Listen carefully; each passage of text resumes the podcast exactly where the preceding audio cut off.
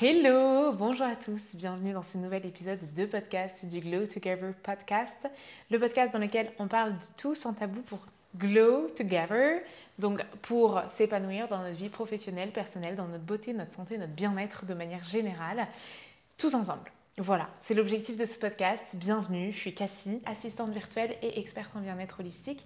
Donc j'ai deux activités professionnelles à mon compte. Je suis auto-entrepreneur. À la fois, j'aide les entreprises dans leur communication et la gestion de leurs finances et le développement de leurs finances. Et à la fois, je suis donc experte en bien-être holistique, professeure de plusieurs disciplines du bien-être pour voilà, s'épanouir également d'un point de vue personnel. J'accompagne mes clients de manière holistique vers leur mieux-être, donc à travers la respiration, le mouvement, l'alimentation et le soin. Voilà. Sur ce, on va commencer avec l'épisode du jour. On va parler de partir en voyage solo, d'avoir des solo dates, d'être indépendante émotionnellement, etc. Voilà, c'est un peu le sujet. Je vous laisse lire le titre de l'épisode parce que je ne l'ai pas encore décidé, lire la description et si ça vous plaît, on va tout de suite commencer. Mais avant ça, aujourd'hui, je n'ai pas un matcha latte mais un golden latte puisque c'est la spécialité de euh, Bali. J'y suis allée là pendant deux semaines, j'en reviens tout juste. Donc je suis, euh, je suis accro. Accro au golden latte, ça me rappelle mon petit voyage. Donc voilà.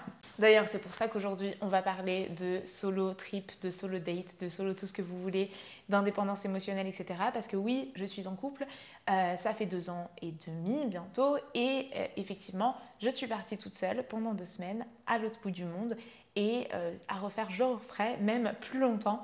Voilà, j'ai pas du tout de, difficulté à partir en solo, à aller manger au resto en solo, etc., etc. Je sais que ça présente des problèmes pour beaucoup de personnes, donc on va en parler aujourd'hui. Si vous me regardez sur YouTube ou sur Spotify, vous pouvez voir deux nouveautés. Première chose, changement de décor. Mon décor va énormément changer dans les mois à venir. Euh, voilà, je vais revenir dans mon ancien décor parfois, changer à nouveau de décor parfois, tout simplement parce que euh, je suis sans domicile fixe. Le décor que vous avez vu dans les épisodes précédents, c'était chez ma maman.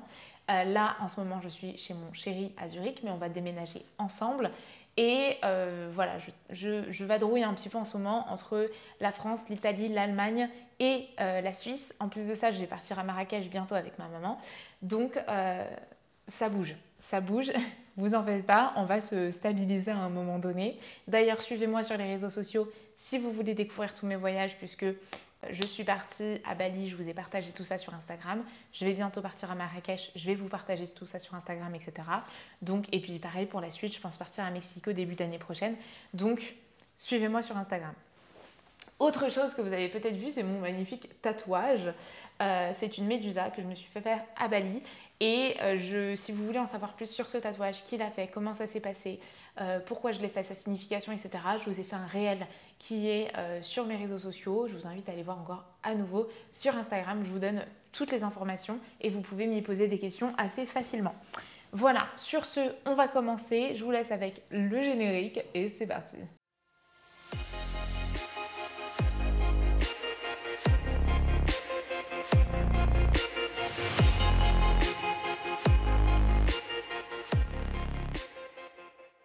Alors, avant de commencer, parlons de pourquoi je suis partie à Bali, pourquoi je suis partie deux semaines et pourquoi je suis partie toute seule. Il faut savoir que à 11 ans, j'ai lu le livre L'homme qui voulait être heureux de Laurent Gounel, qui est un super livre que je recommande à tout le monde.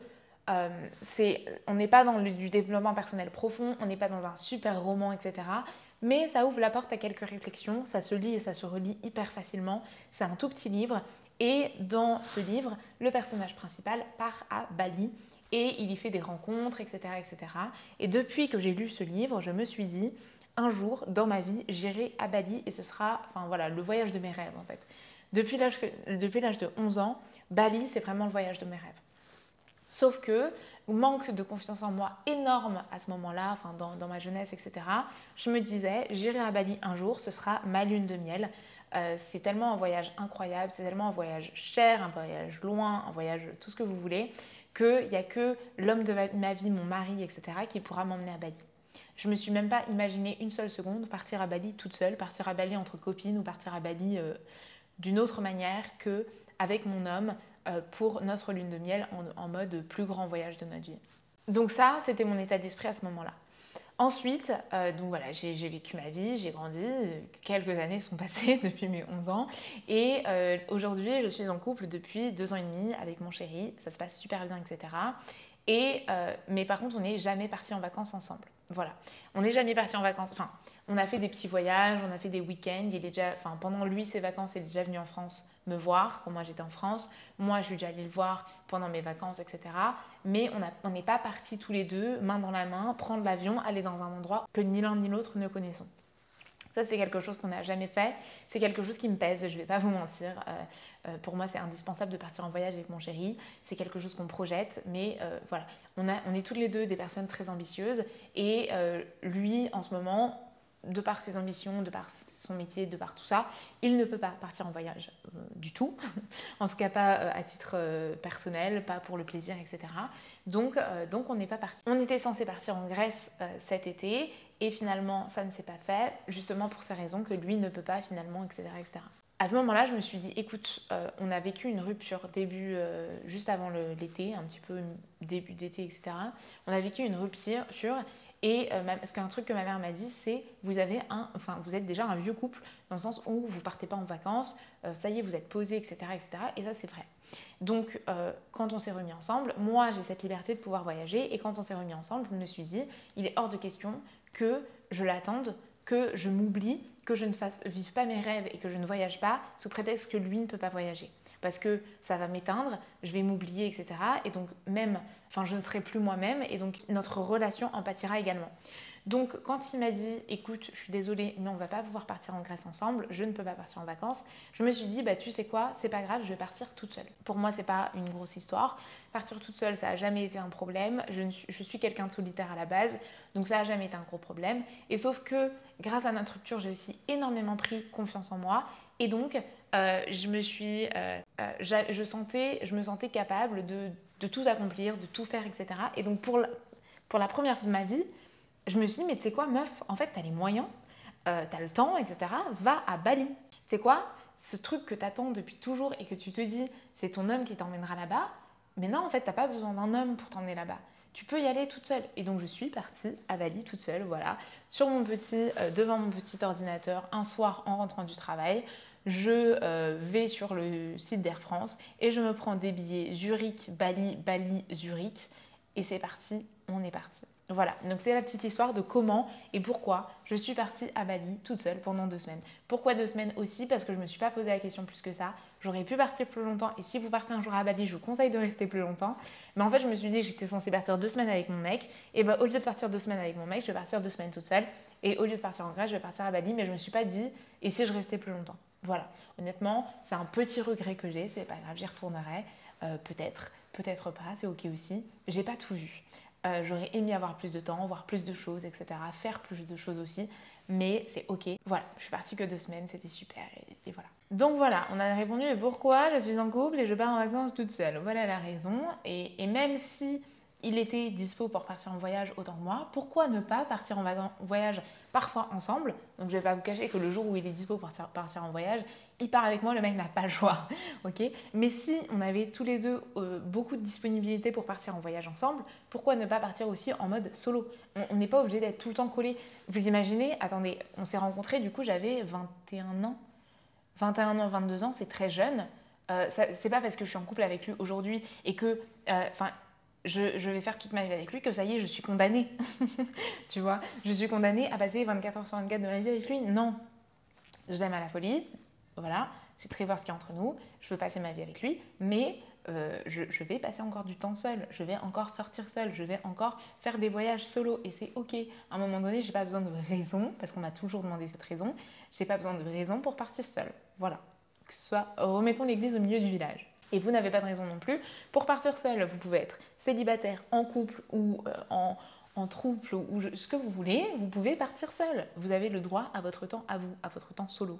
Voilà. Ensuite, comment s'est passé mon voyage? Donc, euh, faut savoir que moi, je me suis fait du. Quand j'ai pris mes billets d'avion, j'ai aussi booké toutes mes chambres d'hôtel.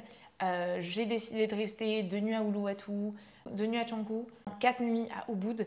deux nuits à Gili, Nusa Penida et deux nuits à Gili Air. Ensuite, une nuit à Canggu pour pouvoir me faire tatouer. Voilà.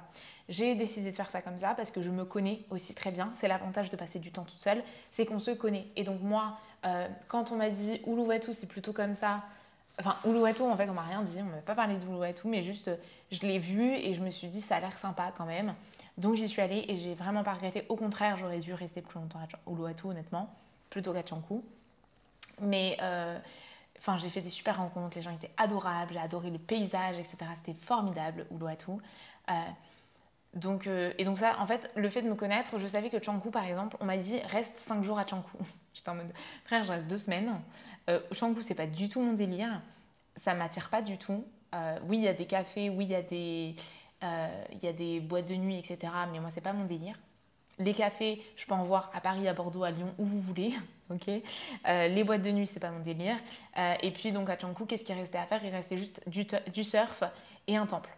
Donc, finalement, je suis pas restée à Changu très longtemps et j'ai eu raison malgré qu'on m'ait dit tout le contraire. Par contre, à Ubud, on m'a dit c'est pas ouf, il euh, n'y a pas énormément de choses. moi, j'ai décidé d'y rester 4-5 nuits et euh, bah, c'est ce qui s'est passé et ça a été formidable. C'est vraiment mon coup de cœur Ubud. Euh, j'ai adoré. au final, je, pouvais me repérer dans la ville hyper facilement. Je connaissais très bien les lieux. Les gens étaient incroyables. la vibe et tout, j'ai kiffé. Ubud, vraiment, cœur-cœur. Nusa Penida, j'ai resté deux nuits, ça a été parfait. Pareil, euh, j'ai une copine qui, enfin, j'ai rencontré une nana qui m'a rejoint en plus euh, du coup sur nos après. C'était formidable. Gili Air, pareil, euh, j'y suis restée pile le, bon nombre de nuits par rapport, enfin si je reste deux semaines, d'accord. Évidemment, sinon je serais certainement restée plus longtemps sur une de ces deux îles ou je serais allée à Ahmed pour faire de la plongée, etc. Mais là, je restais que deux semaines, je ne pouvais pas tout faire et franchement, c'était l'idéal.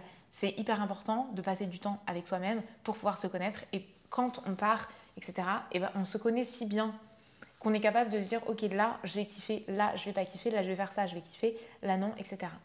Donc ça, je suis contente d'avoir planifié. Si vous partez plus de deux semaines, si vous partez un mois, etc., je vous invite à ne pas planifier Bali, tout simplement parce que c'est hyper facile de trouver un, hôtel de dernière minute. Vous pouvez être amené à euh, rencontrer du monde qui vont vous dire ah ben moi je vais là, donc vous allez pouvoir lui dire ah ben vas-y je te suis. Que moi, bah, si j'ai tout booké, je ne peux pas euh, improviser, je ne peux pas être spontanée, etc. Donc vous pouvez dire ah ben Uluwatu j'adore donc je vais rester une nuit de plus ou Canggu j'adore je vais rester une nuit plus etc. Donc euh, voilà moi ça s'est très bien passé et j'ai eu raison de faire comme ça mais si vous restez plus longtemps je vous invite à ne pas planifier. Ensuite quand même j'avais planifié de faire toutes mes visites etc. Genre là je vais visiter ça là ça là ça là ça sauf que vous n'avez aucune idée enfin on peut se faire une idée de Bali mais peu importe ce que je vous dis sur Bali vous allez arriver vous vous avez votre idée et c'est pas du tout ça.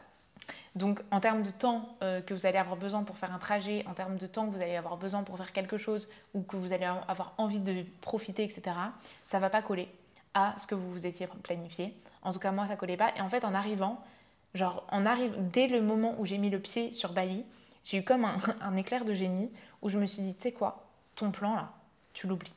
C'est-à-dire que, genre, je suis arrivée dans ma chambre, donc j'ai pris d'abord un hostel tous les autres, c'était des hôtels, mais le premier truc que j'ai pris, c'était un hostel où j'ai rencontré du monde et ils m'ont proposé Ah, demain, on va prendre le petit-déj à tel endroit.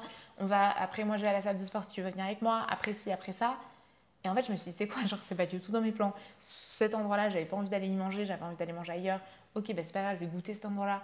J'avais pas prévu d'aller à la salle de sport parce que, après, sinon, à 11h, je termine, nan, nan, ça me prend un peu une partie de ma journée. Mais tu sais quoi? Genre, profite, lâche prise. C'est vraiment ça.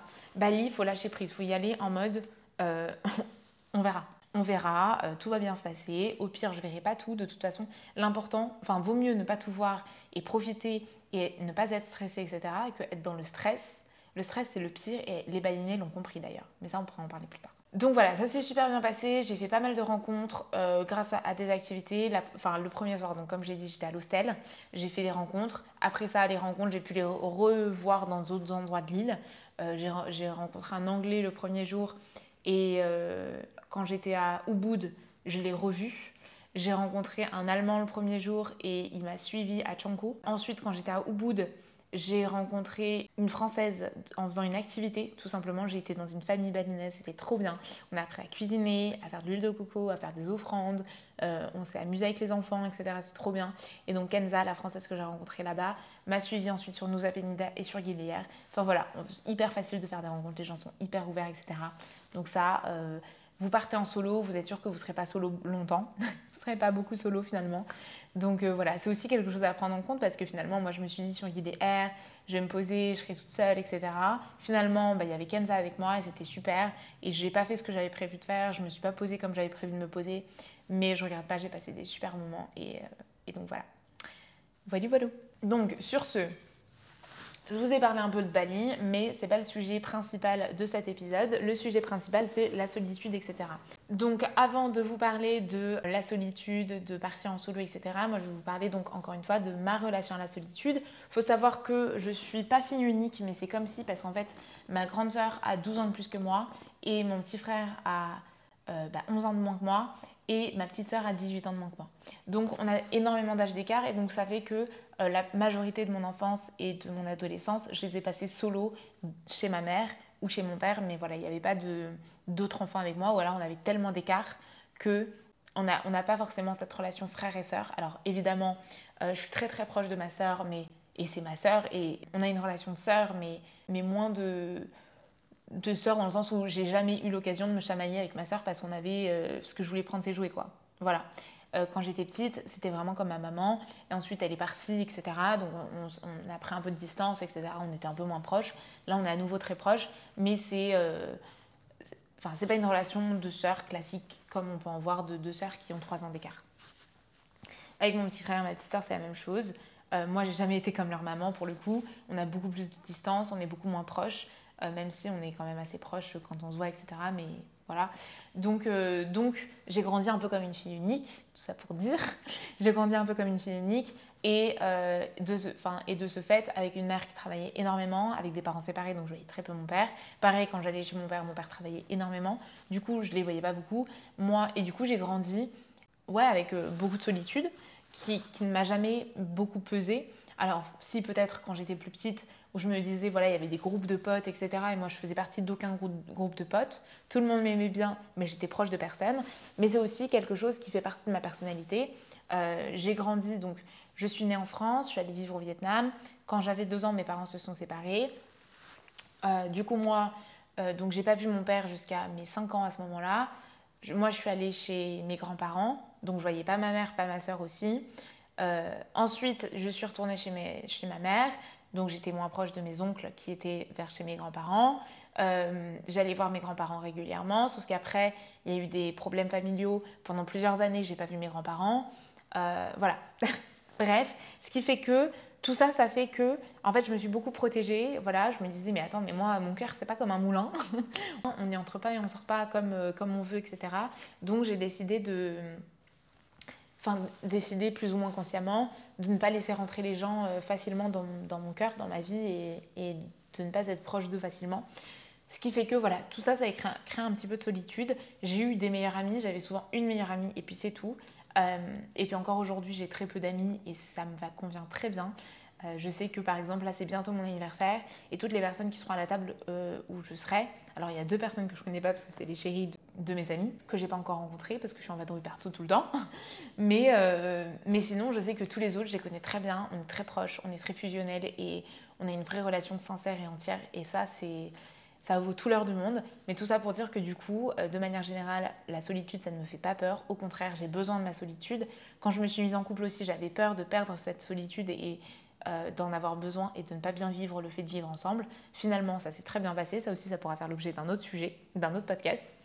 Mais voilà, la solitude pour moi, c'est au contraire, c'est bénéfique, c'est positif et j'en ai besoin. Maintenant, c'est peut-être pas votre cas et même si c'est votre cas, on a toujours besoin de relations humaines. Euh, l'être humain est un être social. On a un air qui est dédié aux relations sociales et à la communication. Donc c'est pas pour rien. Euh, on est fait pour communiquer, pour avoir des liens sociaux, pour euh, échanger, etc., rire, se toucher. Tout ça, c'est vital à l'être humain. D'ailleurs, euh, il, y a des études qui ont été faites sur euh, les psychopathes et les tueurs en série et des choses comme ça. Et, souvent, il y a un, lien entre leur pathologie et la vie qu'ils ont eu enfant. Et souvent, l'ignorance et la solitude est pire que la maltraitance. C'est-à-dire que un enfant maltraité le vivra mieux qu'un enfant qui a été complètement délaissé, ignoré, rejeté et abandonné. Voilà, donc ça c'est une petite parenthèse pour dire que quand même, malgré tout, les relations humaines sont essentielles. Je l'ai ressenti d'ailleurs quand je suis allée à Bali, donc euh, je suis arrivée, j'ai rencontré plein de monde, et quand je me suis retrouvée toute seule, c'est vrai que ça a fait un choc et que limite j'en avais pas envie à ce moment-là. Alors que, à la base, je suis vraiment quelqu'un de solitaire, etc. Donc maintenant, on, est tous faits pour avoir des relations, euh, des relations sociales, etc. Pour autant, si vous n'êtes pas capable d'être seul et si la solitude, c'est pas euh, quelque chose qui vous est agréable, etc., eh bien, je vous dirais, forcez-vous pendant un moment. C'est hyper important de se forcer à être seul pour apprendre à se connaître, pour s'accepter, pour se comprendre. Quand j'ai vu euh, des coachs, j'ai rencontré énormément de coachs de par mon métier aussi, des coachs, euh, des psys, etc., etc. Et quand ils me parlent, donc j'ai aussi l'opportunité de discuter avec eux de moi. On m'a fait mon énéagramme, etc. etc. Et l'énéagramme, par exemple, on va te dire, voilà, tu as tel et tel talent. Mais si tu utilises mal ces talents, si peut-être c'est déréglé, etc., si tu as des insécurités, eh bien, tes talents euh, peuvent devenir négatifs. Typiquement, moi, j'ai euh, en talent, je sais plus, mon premier talent, mais euh, je suis studieuse, je suis engagée, et puis les autres, je sais plus. Mais bref, euh, je suis studieux, je suis engagée, etc. Tous mes talents, c'est des talents d'effort et des talents de, euh, d'intellectualisme. Et donc, ces talents-là, donc comme euh, la coach que j'ai vue qui m'en a parlé m'a dit, donc oui, tu as ces talents-là et, c'est super, mais effectivement, ces talents-là peuvent devenir des problématiques si c'est déréglé. Et tout ce qu'elle m'a dit, en fait, je le connaissais déjà. Je le connaissais déjà. Pourquoi? Euh, donc toutes les problématiques que ça pouvait engendrer, etc. Je connaissais déjà pourquoi Parce que je me connais. Je me connais, je me comprends, j'introspecte. Et pourquoi je, fais ça? Parce que je, me retrouve suffisamment seule pour avoir le temps de le faire. Et pour le faire, parce que quand on est seul, finalement notre cerveau il ne s'éteint pas et il pense. Et, vu qu'on est le centre de notre propre univers, eh bien il va se mettre à penser à nous. Il va se mettre à euh, cogiter sur nous-mêmes et donc euh, se retrouver seul. Et donc se retrouver seul, c'est un super moyen de pouvoir mieux se comprendre, mieux se connaître, s'accepter s'aimer, avoir confiance en soi, comprendre qu'on n'a pas besoin des autres, que voilà, si je suis seule chez moi, etc., que j'ai un appartement seul, que je voyage seule, que je vais manger seule, que je fais les choses seule, etc., ben en fait, j'ai besoin de personne. Et ça, ça, donne notre confiance en nous. Ok? J'ai confiance en moi. Je sais que toute seule, je peux me nourrir, je peux euh, me déplacer, je peux rebondir, je peux trouver des solutions, même je peux m'ennuyer toute seule. Franchement, je me trouve drôle des fois. Voilà. Et ça, c'est hyper important donc de passer ce sens seul bah, pour pouvoir le savoir et le comprendre et l'intérioriser que j'ai besoin de personne. Ma personnalité, elle est ce qu'elle est et c'est super. J'ai des défauts, bah, tu sais quoi, on peut travailler là-dessus, mais on ne peut pas travailler là-dessus si on n'a pas le temps de se poser pour y penser. Donc c'est hyper important de d'accepter d'être seul et se forcer à être seul si c'est quelque chose qui vous est désagréable à la base. Aussi, donc, il peut y avoir cette, cette peur d'être seul de manière générale, ou il peut y avoir dans des relations, par exemple si vous êtes en couple, ou dans des relations familiales et professionnelles, des relations de dépendance. C'est-à-dire que vous allez avoir besoin de la reconnaissance, du respect, de euh, l'amour, de euh, euh, la sympathie, etc. des autres personnes. Et là, on est sur une relation de dépendance qui n'est pas, qui pas saine. Donc ça, c'est important de se rendre compte. Est-ce que vous ne pouvez pas être seul de manière générale? Ou est-ce que vous ne pouvez pas être sans une personne en particulier? Ou est-ce que vous ne pouvez pas faire quelque chose euh, sans l'accord de cette personne-là en particulier? Donc ça peut être dans le monde professionnel. Peut-être que vous avez besoin toujours que votre patron vous dise là t'as bien fait, là si, là ça. Et euh, moi-même ça, ça, a pu m'arriver parfois. Est-ce que, c'est, est-ce que dans votre vie plutôt personnelle, du coup, vous avez besoin que votre euh, conjoint vous dise, votre conjoint ou votre conjointe vous dise euh, que elle est, euh, elle est fière de vous, etc. Est-ce que vous avez besoin que votre conjoint, votre conjointe ait besoin de vous? Vous avez besoin que votre, votre père, votre mère approuve ce que vous faites, soit fier, etc. Voilà. C'est toujours la même chose en fait, mais ça peut être un parent, ça peut être un, un ami, un amour, un amant ou un, un collègue. Ok C'est toujours la même chose. Dans, dans, tous les cas, ce besoin de la reconnaissance de l'autre, etc., n'est pas sain. donc ça, il faut s'en rendre compte.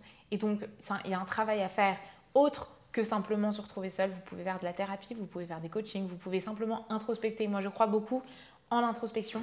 Donc, vous pouvez vous introspecter vous-même et pour ça, vous avez besoin d'être seul. Posez-vous des questions. Ok, pourquoi? J'ai besoin de ça Pourquoi Pourquoi Pourquoi? La question pourquoi, c'est hyper important. Redemandez-vous pourquoi, pourquoi, pourquoi, pourquoi, pour vraiment aller creuser au fond des choses. Et rassurez-vous. Rassurez-vous parce que tous les besoins qu'on a partent d'une insécurité. Et donc, euh, si vous avez besoin de l'approbation de cette personne, de la fierté de cette personne, de l'amour de cette personne, peu importe, ça veut dire que vous n'êtes pas suffisamment sécure en vous, vous n'avez pas ça suffisamment en vous-même, donc vous n'êtes pas suffisamment fier de vous-même, vous n'êtes pas suffisamment sûr de vous-même, vous n'avez pas suffisamment confiance en vous-même pour pouvoir ne pas avoir besoin qu'un autre vous dise ouais c'est bien en fait. Parce que si moi je sais ce que je fais, ok, par exemple mon tatouage là, je l'ai montré à des personnes, la majorité des gens m'ont dit j'aime pas du tout, il est hyper agressif, etc. Mais moi, ça fait six mois que j'étais en boucle dessus, j'étais sûre de moi, je savais que je l'aimais, je savais qu'il avait une signification pour moi, je savais que je voulais le faire à Bali, etc. Et donc je l'ai fait. Et, a j'ai pas attendu, ma mère ne l'aimait pas. Mon conjoint me disait, euh, bah, il est cool, mais pas plus quoi.